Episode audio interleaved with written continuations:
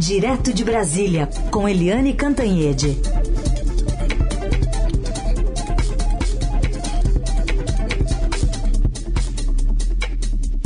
Oi, Eliane, bom dia. Bom dia, Heisen. Bom dia, ouvintes. Vamos começar falando desse relançamento do programa Mais Médicos, que volta, e a ministra Nízia Trindade, que vai conduzir tudo isso, deu uma entrevista exclusiva ao Estadão, falou também sobre o farmácia popular, que foi muito maltratado né, no final do governo passado, Eliane.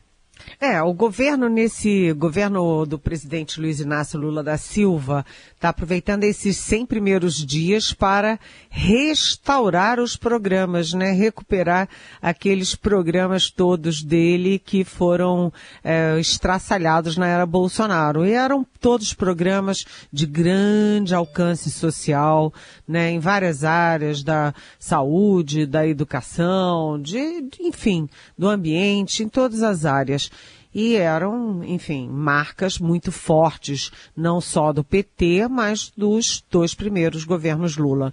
Então a Anísia Trindade, que está indo muito bem, está com, tá em alta, inclusive no Palácio do Planalto, está em alta na, na mídia, né? A Anísia Trindade deu uma entrevista para o Estadão explicando que a ideia do Mais Médicos, os, o Mais Médicos que foi lançado, é, me parece que no governo Dilma Rousseff, não foi nem do Lula, Sim. foi no governo Dilma Rousseff. Isso é, que, o que o programa, é, ela elogiou o programa original, mas diz que está ampliando, está é, é, atualizando o programa.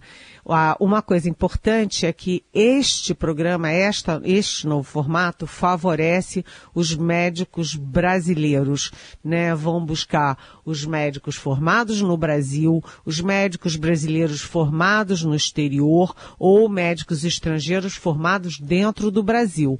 Mas é, ninguém fecha a porta. Se faltar, se tiver vaga e faltar médico, eles não têm nenhum problema de pegar médicos estrangeiros também. Além disso, a Anísia Trindade disse ao Estadão que vai cumprir a determinação legal que é uh, trazer de volta para o programa 2.700 médicos cubanos que foram afastados depois que foi encerrado o programa direto com o governo de Cuba né? E agora, sem esse convênio com o governo de Cuba, os, os médicos agora individualmente serão trazidos de volta por determinação judicial. Segundo a Anísia Trindade, um dos problemas do programa original era a falta de fixação dos profissionais. Então, os médicos jovens iam para o interior, para as periferias, ficavam lá um tempo só buscando uma alavanca para voltar para os grandes centros. E ela quer fixar as pessoas, né, fixar os médicos nessas comunidades. Uma das formas já vem, já está em processo que é a ampliação de cursos de medicina na, fora dos grandes centros. Então é mais fácil você pegar a pessoa do local que se forma numa universidade mais local para ficar naquele local. Então isso é uma questão, a formação dos jovens médicos. A outra coisa, a possibilidade de especialização. O Mais Médicos trabalhava muito com a especialização na área de medicina de família e da medicina de comunidade. Agora não. Agora é, é, eles vão ampliar a possibilidade de especialização com telemedicina. Então, o jovem médico, a jovem médica estão no interior, na periferia, e vão poder fazer especialização por telemedicina, por exemplo, em pediatria, ginecologia, obstetrícia e por aí vai. Né? É, a outra coisa é o tempo. Os profissionais vão ter bônus.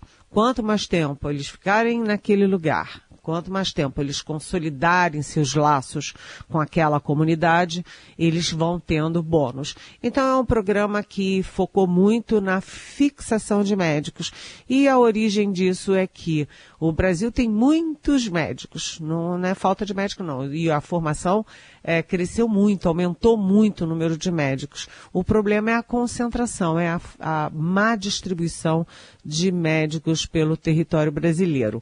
Né? Quanto mais distante a, e mais pobre a comunidade, menos médico tem. Devia ser é, é, balanceado e é essa a intenção da ministra Nízia Trindade. Quanto ao farmácia popular, né, ela está é, negociando para anunciar no dia 10 de abril um novo formato em que o pagamento seja direto do Ministério da Saúde, é, sem intermediários.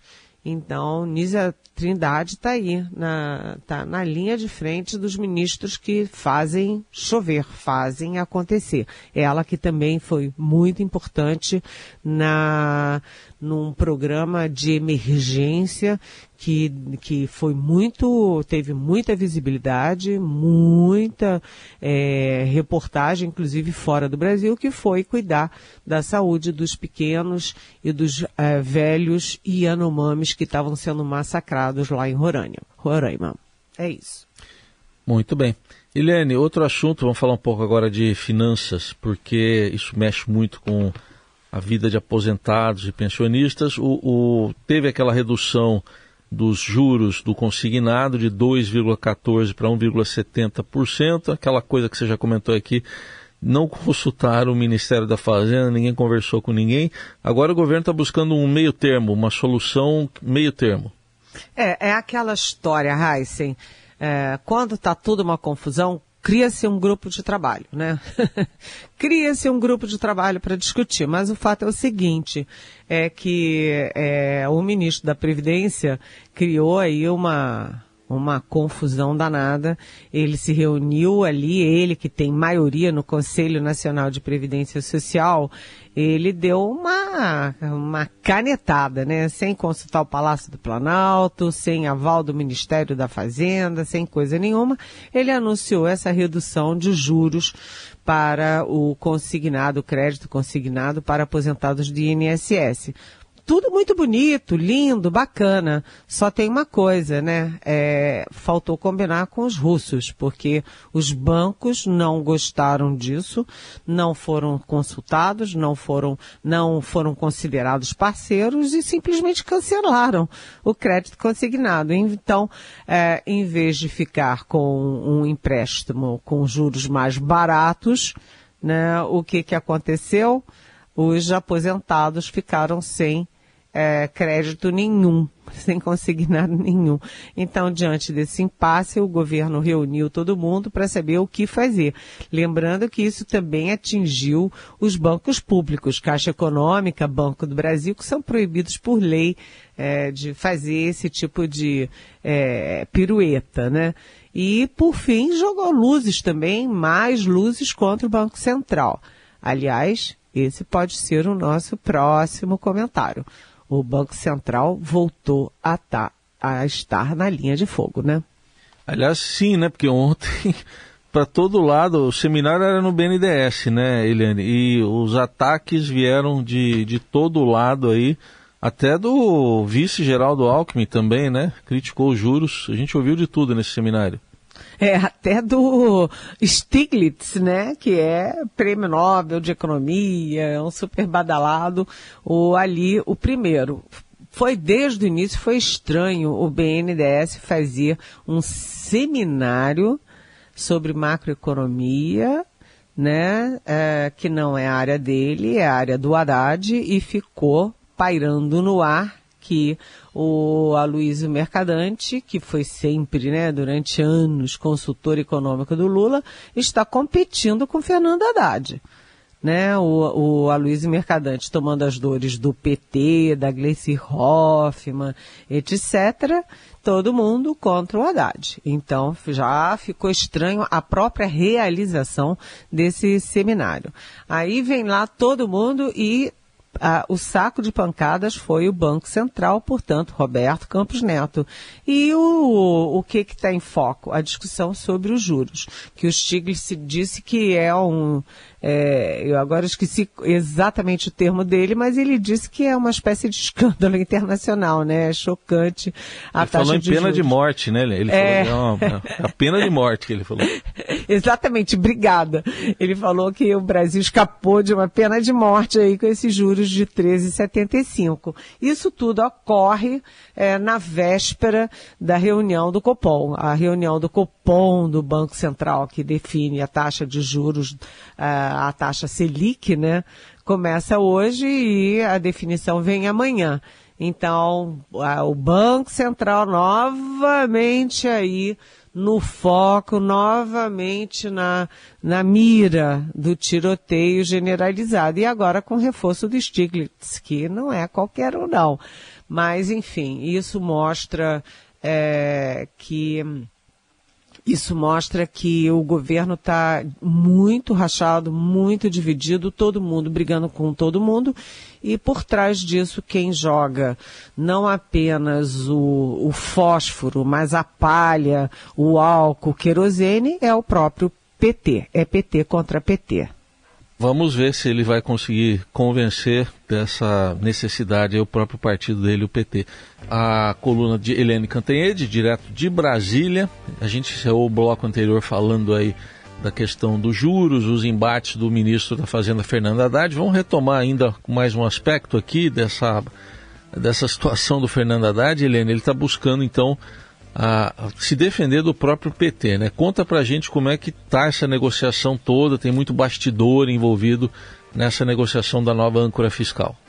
Pois é, Raíssen, a gente estava falando aqui é, de, de todo mundo batendo no Roberto Campos Neto, presidente do Banco Central. Mas vamos combinar que é, a, a, a artilharia também está muito voltada para o Fernando Haddad, ministro da Fazenda. E como é que o Fernando Haddad age? Ele está enfrentando a Gleice Hoffmann, está enfrentando o PT, está enfrentando o chefe da Casa Civil, Rui Costa, que também é do PT, e aí o Haddad está ampliando o apoio dele para além é, do PT para além da esquerda. E ele ontem, por exemplo, teve encontros tanto com o presidente da Câmara, o Arthur Lira, quanto com o presidente do Senado, Rodrigo Pacheco. Fernanda Haddad está buscando apoios de fora para poder, uh, enfim, poder lançar com alguma segurança o, a âncora fiscal, a nova âncora fiscal.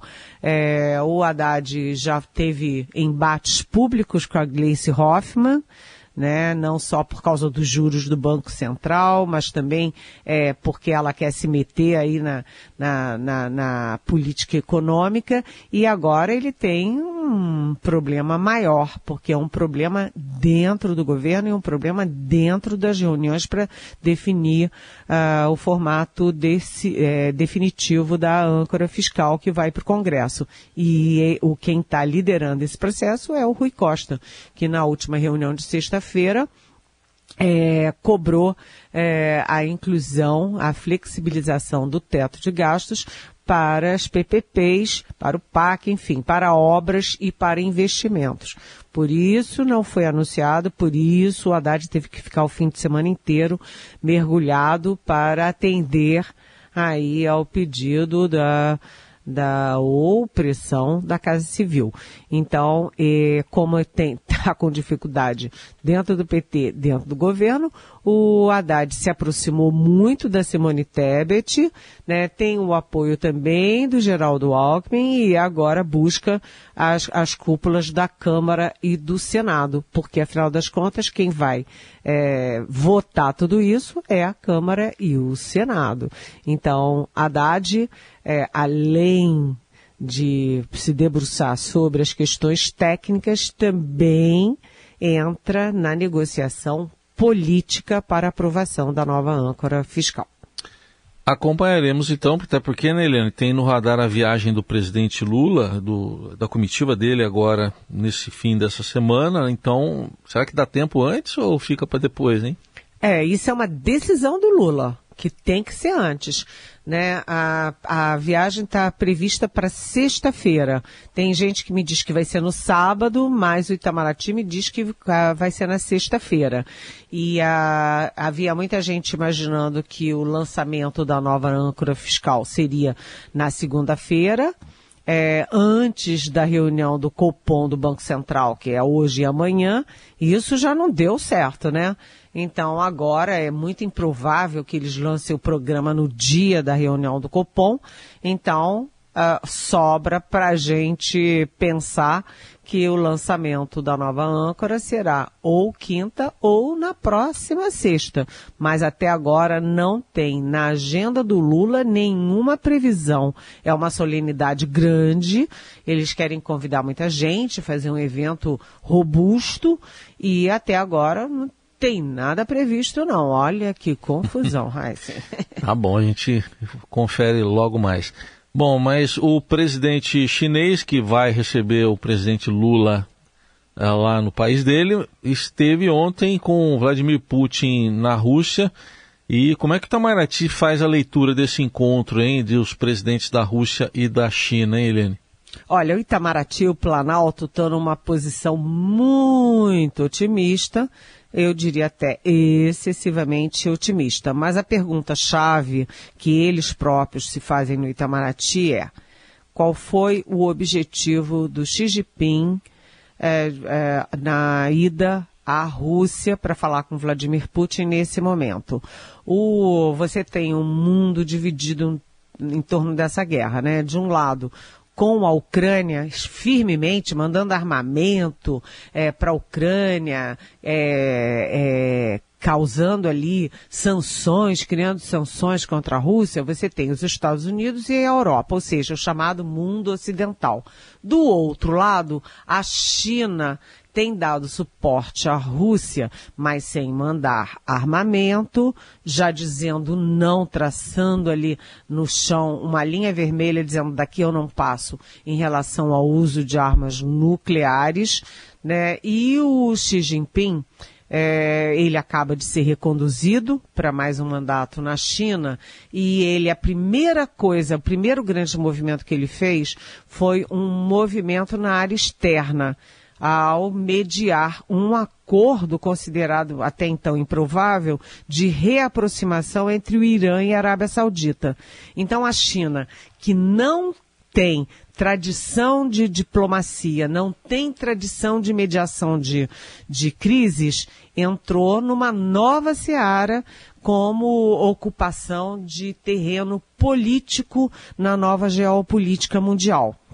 Então, é com esse capital de ter feito ali a reaproximação Irã-Arábia Saudita que o Xi Jinping chega a Moscou é, deixando uma dúvida no ar. Ele foi aprofundar a aliança com a Rússia contra o Ocidente ou ele foi tentar uma mediação para trazer a Rússia para a mesa de negociação de paz?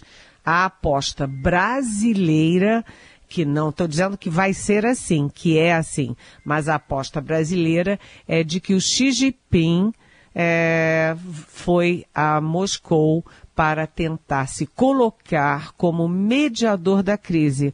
Por quê? Porque a China está muito isolada no mundo, ela é muito hostilizada pelo mundo ocidental, ela tem um embate, é, uma guerra de hegemonia com os Estados Unidos e ela precisa melhorar a posição dela uh, no contexto internacional. Então, nada melhor para isso, para melhorar a imagem, para edulcorar a imagem chinesa, do que ela se meter ali a líder de uma negociação. Isso abre espaço para o que mais nos interessa, que é a ida do Lula uh, à China. Ou seja, se o Xi Jinping abre espaço para trazer a Rússia para uma mesa de negociação, e isso favorece o ambiente para a chegada do Lula, que também fala num clube da paz, que também quer mediar, ajudar a mediar a paz. Agora, se o Xi Jinping, na verdade, está fazendo o jogo da Rússia, aprofundando a crise, o Lula terá todo o direito de discordar da China hum. na viagem a Pequim. Não tem nada de mais na diplomacia, você está numa viagem de amigos, de parceiros, com 250 pessoas na comitiva, com muitas questões bilaterais, comércio, indústria, eh, radares, etc. Mas não tem nenhum empecilho para o Lula dizer, criticar o, o Xi Jinping à China se for necessário.